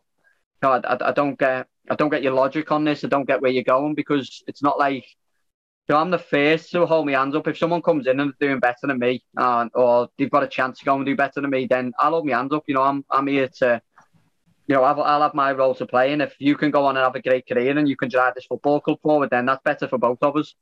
But that wasn't what I felt was happening under Bryan Hughes, and it was frustrating. You know, and and I think a lot of the stuff that he did then probably cost him his job ultimately. And as I say, as an individual and as a group of players at Wrexham at that point, it, it cost us, you know, a lot of momentum and a lot of ground that we that we made under Keats and under Ricketts. Yeah. And then obviously Keats came in to do another rebuilding job. Now, I, I, as you can imagine, a lot of Wrexham fans weren't happy to have him back. They thought he he'd sold them down the river a little bit. I mean, I personally, I was glad because I I thought that team needed sorting out, and from what I'd seen from Dean's first spell, I thought he would be the man to sort that team out. Now, he took a lot of stick over the next sort of twelve months for a style of play. Do you think any of it was warranted? I think it comes with the territory. You know, obviously it's you know it's in the spotlight now. I think you know I, I've seen an interview from Dean Keats towards the back end of his time at Wrexham where you know some of the insults and you know some of the things that were said to him weren't warranted, and I get I fully understand Mm. that's a that's a real minority of people. That's not the majority at all. It's a it's a real real minority. So I don't feel like some elements of it were warranted, but I, I completely understand why the fans felt the way they did on mass. I feel like you know they, they probably felt let down. They felt you know probably betrayed initially. That's why he left the first time. Um, you know, but you know, in terms of him coming back, you know, I can understand, and you know, we, we sort of did feel that disconnect that the fans weren't fully on board with with his return. You know, we felt that certainly from, you know, as All I right. the ground that he made in his first spell to to bring that connection with the fans and the players.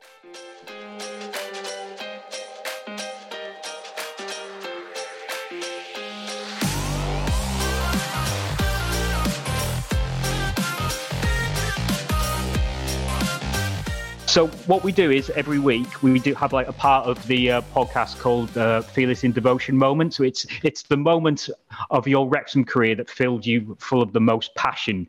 Can you sort of think of one? Can you sort of think of one one moment that that made you that, that summed up what, what it was what it was like to be a, to be a Wrexham player, or one moment that you know, sort of really filled you with with joy?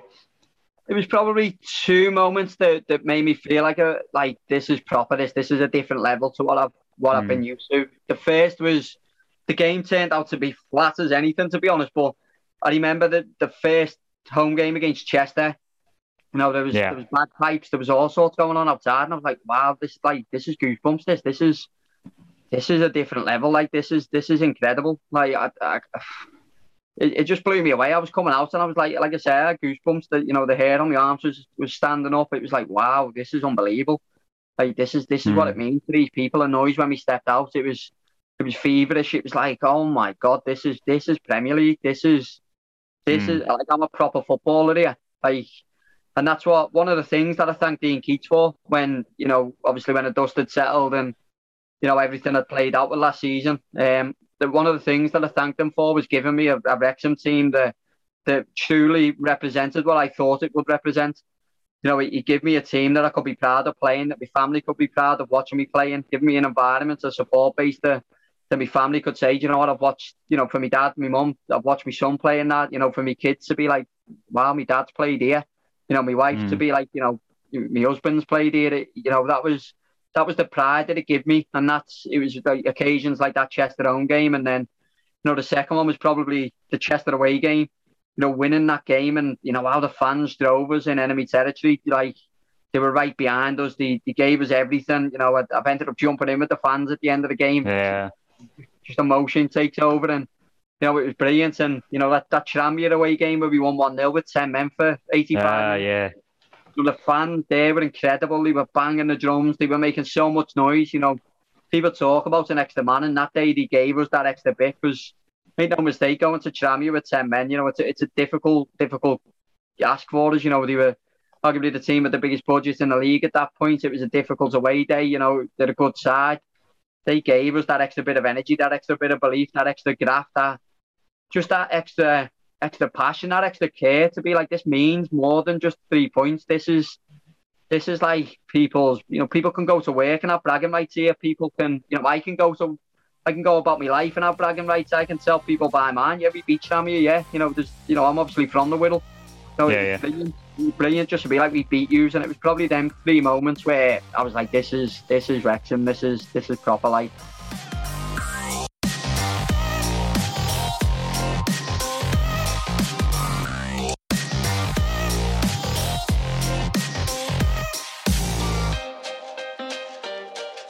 Let's sort of move on to the takeover now. I mean, I, I still can't believe it. I'm still Yeah, gobsmacked. mad.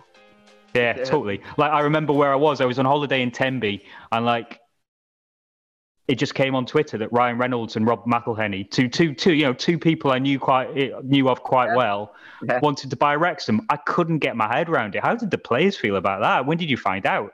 Well, at first we all thought it was Russell Crowe. We Yeah, I thought it was Russell Crowe as well. Yeah, yeah, absolutely, yeah. So that's Yeah. what that's who the players thought. Yeah, so we we'd like we'd obviously seen that there was there was the link with an ancestor in Wrexham. So we thought, Yeah. in he listed here, like, is this Russell Crowe? And we were like, freaking hell, like gladiators coming into buy the club. What's going on here? And then Hmm. it, it broke to us when we were playing a friendly with Cefn Druids. So we Right. were on the pitch doing a warm up, and it went round like Ryan Reynolds is buying a football club, and it was like, wow, Ryan Reynolds, like this is ridiculous. Nah, that's not. He's not buying a football club. It, it won't. No, we, we couldn't believe it. Like it, it's it's just unheard of, isn't it? Like you know, a, Hmm. a, a full Hollywood A-lister, you know, and and that's not to, to take anything away from you know Rob McElhenney either. You know, he's had a tremendous career in acting himself. You know, he's he isn't as known as, as Ryan Reynolds, obviously. You know, but Hmm. two Hollywood, you know, A-listers that are wanting to buy your football club. It's like, what what's going on here? Like this is Yeah, yeah. can't get your head around it. It was, you know, the moment that we heard about that, it was like the game's going to change here. Like this is, this is, you know, exciting times for the football club now. Yeah, I mean, did, you you didn't get to speak to them at all, did you? Uh, at the time, there was there any sort of messages between them and the players?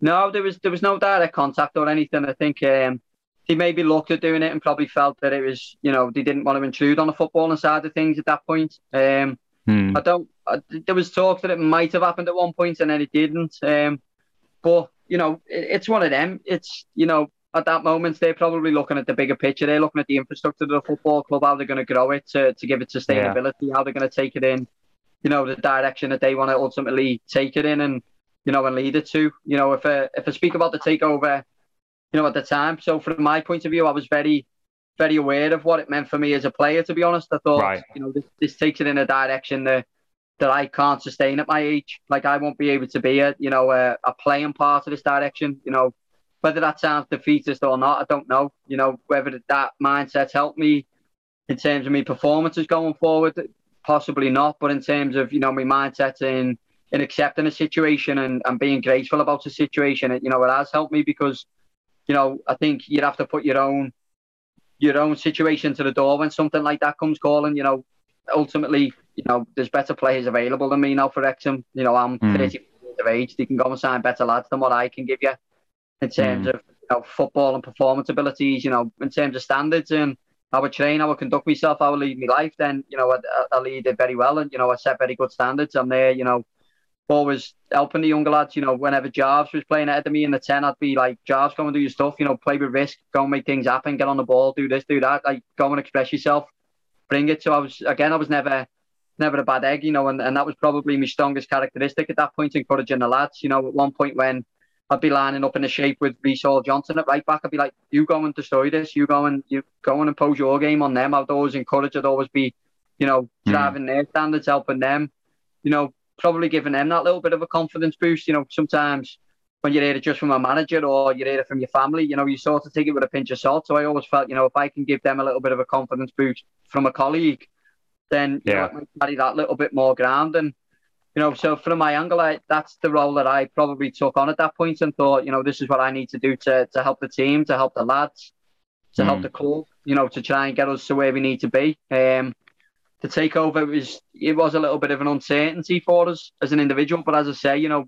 you look at the big picture and what that takeover will do for the football club is is monumental. Like it's it's something that you know when Gary Mills took me down Colliers and then he lost the Colliers training ground and I was training at Lex Bowling Club.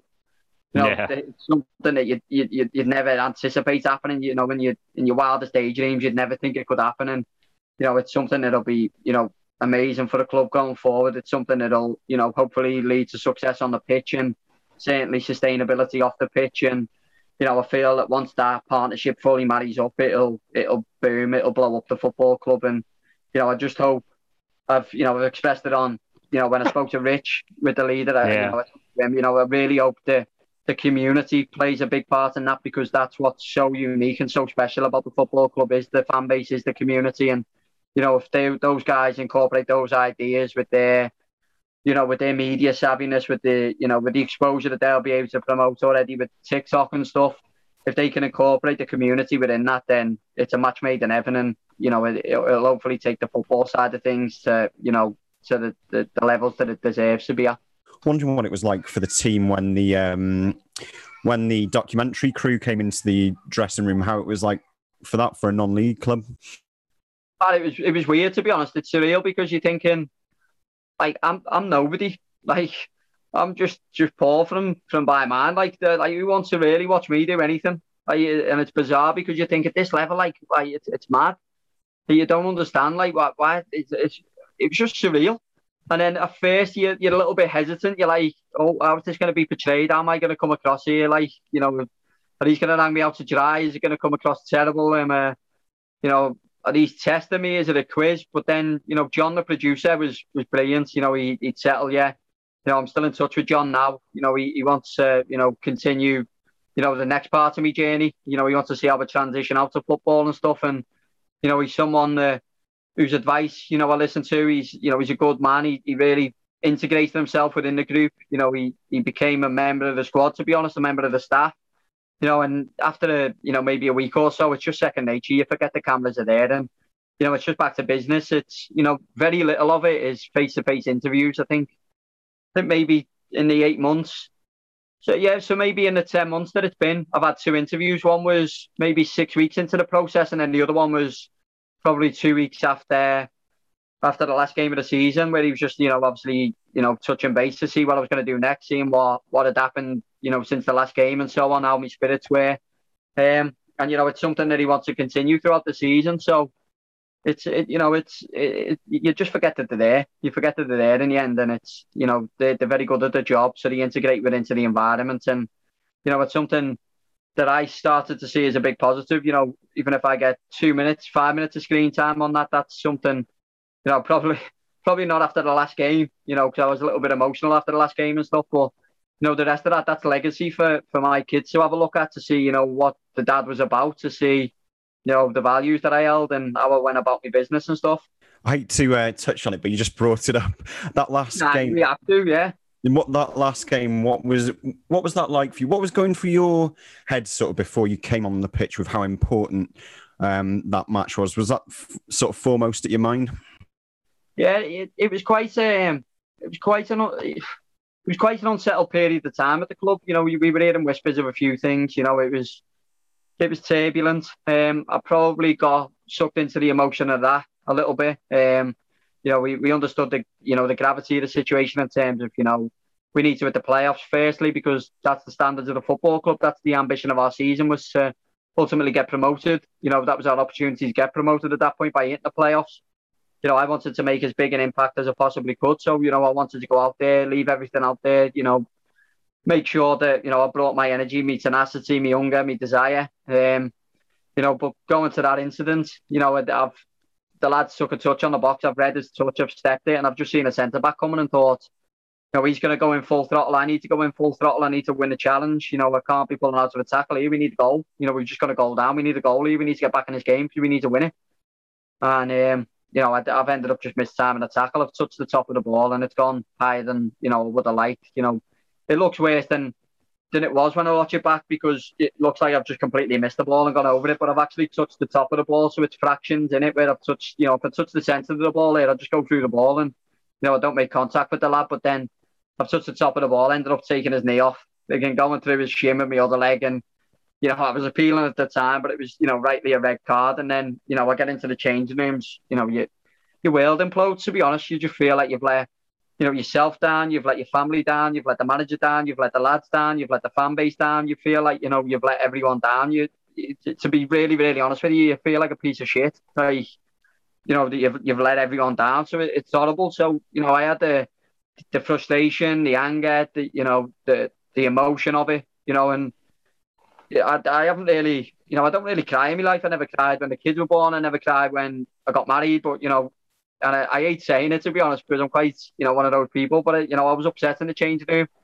You know, and it, it was testament to the lads and the manager. To be honest, you know, they've come in, they've obviously ground out a draw. You know, disappointingly for us, it wasn't enough.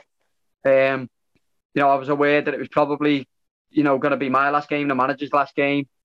Um, you know, it, it, I was devastated. You know, I felt like I let Dean down. You know, I've, I've got a lot of respect for Dean as a person. I think he's a great manager. I think he's a great person. You know, he'd always look after you as a person, and anything he could do to help you, he would do to help you. I've got a lot of respect for people like that. And again, you know, I touched on it with Shaun. He's honest. He tells you down the line where things are at. There's no beating around the bush. It's just honest, and you'd always respect that in somebody. Um, so you know, he picked me spirits up. He's like, "Listen, you've been incredible for me. You know, my first spell, you've been brilliant for me. My second spell in terms of how you've conducted yourself, how you've gone about your business. You've not let me down." You know, the lads who had, you know, had shared a lot of time with at that point. You know, Shaun Pearson, Carrot, Jay Harris, all brilliant with me. You know, consoling me, making sure I was all right, making sure you know I knew it wasn't, you know, independently my fault. You know, they said it's a, you know, it's a 46, well, 40, 42 game season that season. You know, it's not just that one moment that, that defined the season. You know, there was lots of factors that went into it. So keep your chin up. You know, it's not on you. Get going again. And, you know, the lads were, were brilliant with me, even down to, you know, the younger lads, Reese, Jarvis, um, you know, Theo, Kells, you know, great lads that Leno that picked me spirits up that day. And, you know, lads that I'll stay in touch with. And, you know, I wish them all the best in the journeys going forward. I know, and I think Andy said it at the time, but I think you could just see the enthusi- enthusiasm, but also you realise the gravity of what that match meant, and perhaps that's just p- played a part in it. But um, in, talking about Dean Keats, um, so were you aware then going into that game that he was on his way out? we weren't fully aware. It wasn't confirmed or anything. You know, football doesn't really work like that. It's not in terms of oh he's going if this happened. Like it wasn't like that. But you know, when you've been around the block in the game and you know you you, you sort of see things a little differently, and whether that's just me as an individual. You know, I I, I like to think that my perception's quite good. You know, I, I can perceive things quite well. I can. You know, I can I can read situations quite well, and you know, I'm quite a good judge of character. You know, you sort of see how things are playing out. And, you know, and on Arta probably felt like if we ultimately didn't, you know, with the playoffs or get promoted, then, you know, the club is probably looking in a different direction. Do you think there's an air of in, sort of inevitability about that when new owners come in, or do you think Dean was slightly hard done by? I think it's a difficult one. Um, I'm not one to say that, the people are hard done by. You know, Dean for me is a you know he's a tremendous manager. I think he's a great, like I say, he's a great manager. He's a great man.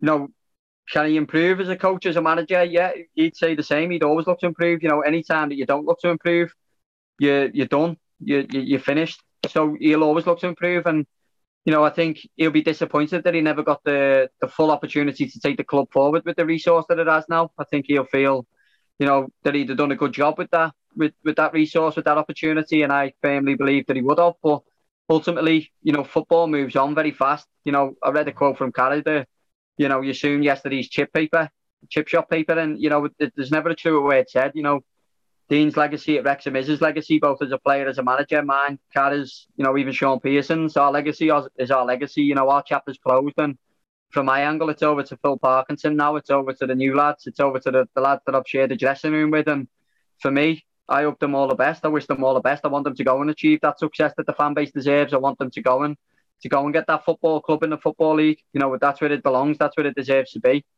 Would I be disappointed that I never achieved that? Possibly. I'll be, you know, a little bit of me be like, I wonder what that would have felt like. But ultimately, it wasn't to be for me. We fell short, and there's not one bit of bitterness in me or cynicism in me. I, I want that that football club in the football league. I want it to go and achieve the things that it wants to achieve. You know to be no prouder person on the Wirral certainly than me if that football club goes and achieves that, and that's something uh, you know I'd love to see. You know, I, I, I, think Dean Keats could have done it yeah, maybe he could have, but that wasn't what you know that that isn't the path that the club's taken, and you know, hopefully Phil Parkinson goes and does it now.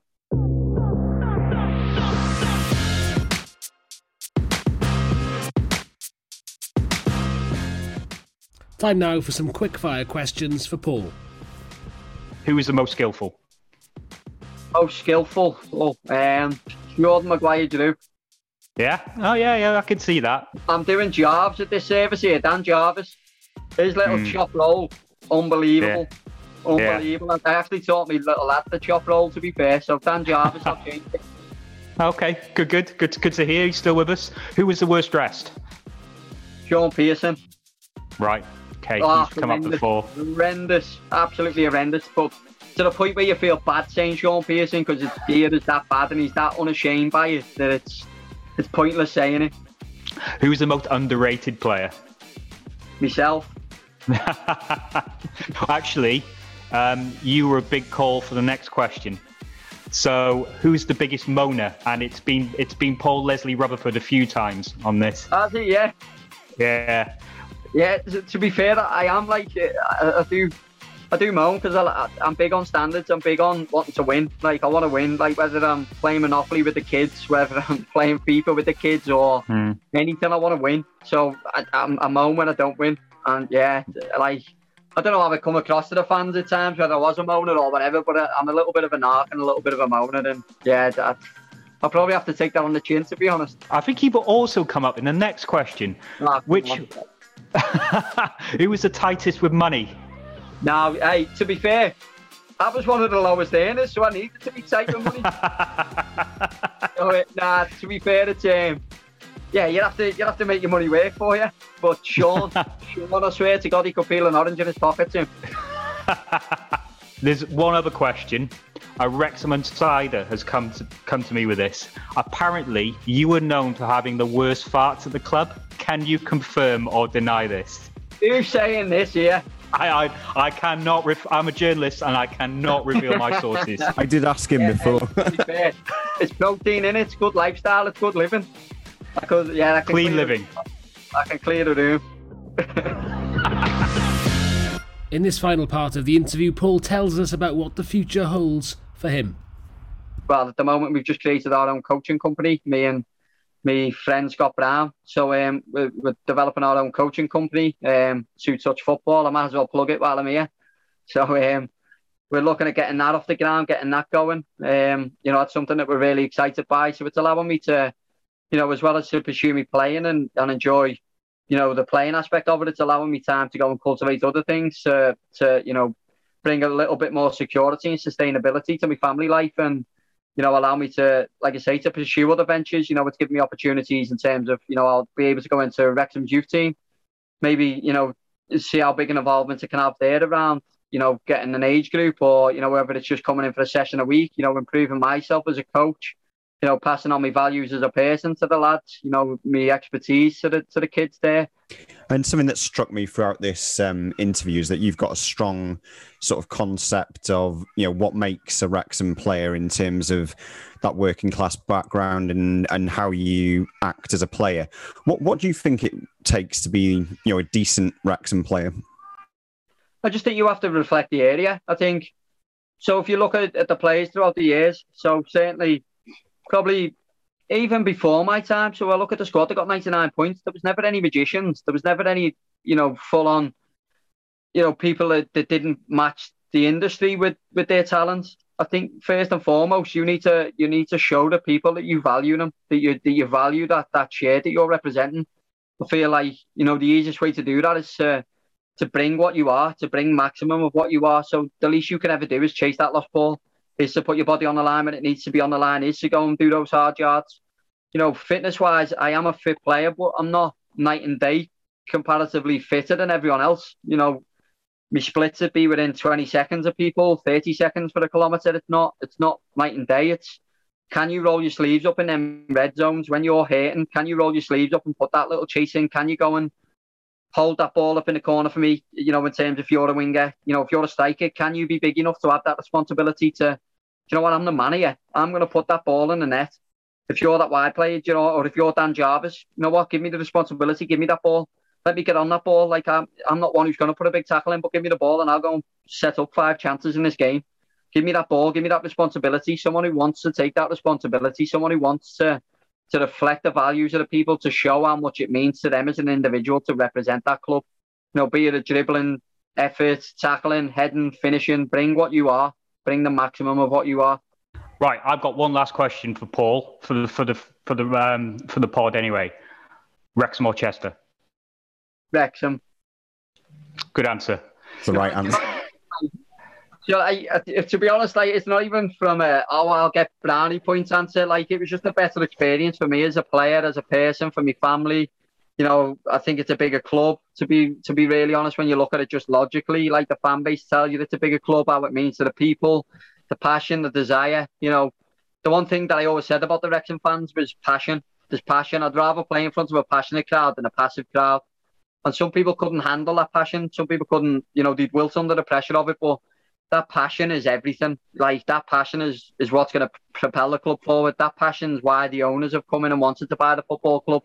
That passion is everything, and you know to to be able to have represented that passion for, for five seasons is is incredible. And you know your, your podcast says it all. Fearless in devotion. People are devoted to that football club. Like people people live the football club. It's it's it means everything to those people, and you know, and, and that's why the club is bigger than the bulk of clubs. So you know, we say Wrexham or Chester. You know, it is bigger than Chester, but it's also bigger than a lot of clubs in League One.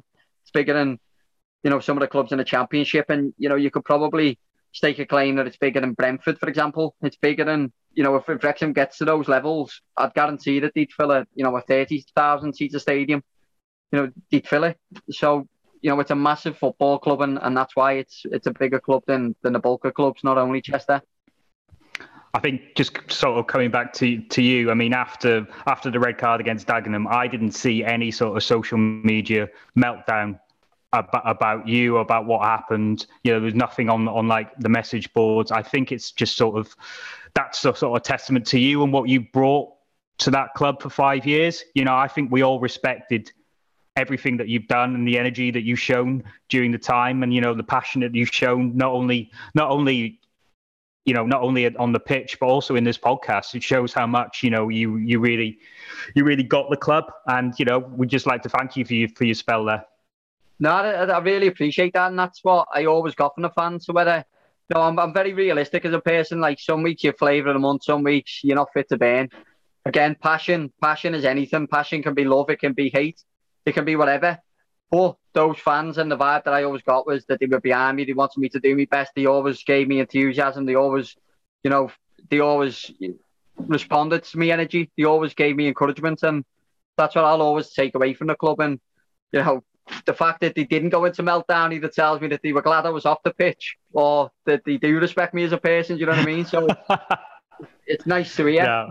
Um, it's yeah, and it, it is a spell in my career that I'll always hold in a you know in a fond regard. You know, you probably hear it quite often. You know, if I'm if I'm ultra ultra honest with you, like I've probably been a little bit too honest at times. Yeah. Um, you know, I I- don't really follow Southport results, Barrow results, Chester's results. I, don't follow them, but I'll always follow Wrexham's results because you know it's it's a it's a club that I had an affinity to. Where my kids have seen me play. You know, my oldest lad who who understands football, understands the environment to see me play. He'll always associate me with that football club, and you know it, it's something that I will continue, and I'll I'll always follow the results, and I'll always look to to get back whenever I can. And as I say, you know, I'm excited to try and you know see what we can create with Dan Nolan in the youth angle, and you know, Peter, the club's already asked me to, to you know come and be an ambassador for the game. You know, you guys have asked me on the podcast anytime. You know, do you want me on a podcast to, to talk some shite? I- You know, I don't be up for it because it's something that you know I find easy to talk about, and it's something that I'll always follow. And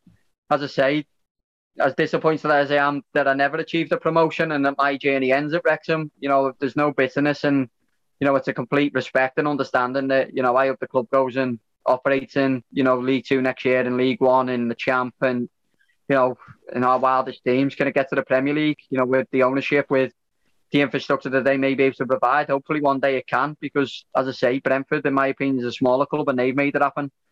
So, you know, although there's tiny steps need to be made, the big, big picture is this football club can go global with, with the owners and, you know, the network that they have, the resource they have, the infrastructure they have. You know, it can, and certainly when you couple that with, with the fan base and the passion that they have, that anything's possible, absolutely anything. And you know, I, I don't want to put pressure on the new manager or the squad. You know, they may not get promotion this year. We don't know. You know, it's a tough league to get out of that conference, but I genuinely feel that once they get promoted into League Two, they'll bounce straight to League One, and it'll it'll boom from there. That's that's my genuine belief.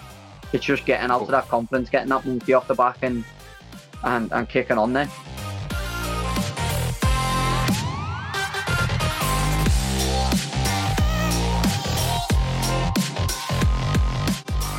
Last but not least, it's time for Shitey Heroes. Liam, who have we got on the side so far?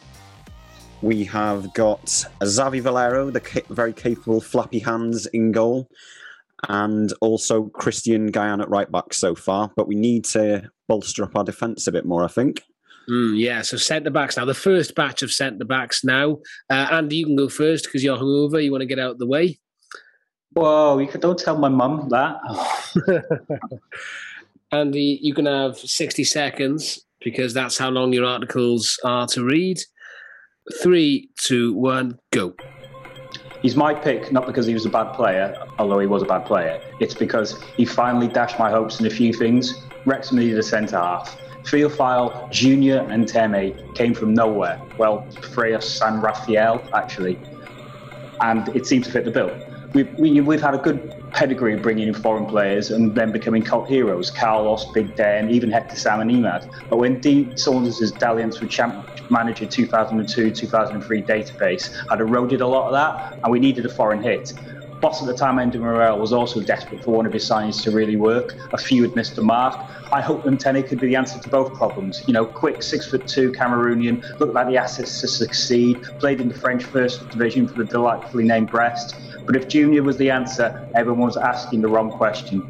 He scored on his home debut, but then disappeared. He wasn't really injured, he was just shit. Ah, it's a nice way to end. And on time, Andy. Good grief, with a couple of seconds to spare. Well done, mate. Um, shall we go uh, age wise, oldest to youngest? So is that Tim next? Sorry, Andy. Or Tim, are you oldest? Probably oldest. Should we? Yeah, let's just not talk about it. Sorry, I shouldn't have brought it up, should I, really? Uh, Tim, you can go next anyway. Um, so you got 60 seconds. Three, two, one, go. Right, I've gone with Darren Kempson. He joined freshly relegated Wrexham in 2008 on a two-year deal after being deemed surplus to requirements at Shrewsbury. There's the big giveaway. We don't like Shrewsbury players. He was signed by Brian Little. Barely figured for the club. And when Dean Saunders succeeded the sack, the sack Little, he was even carted out on loan to Forest Green Rovers.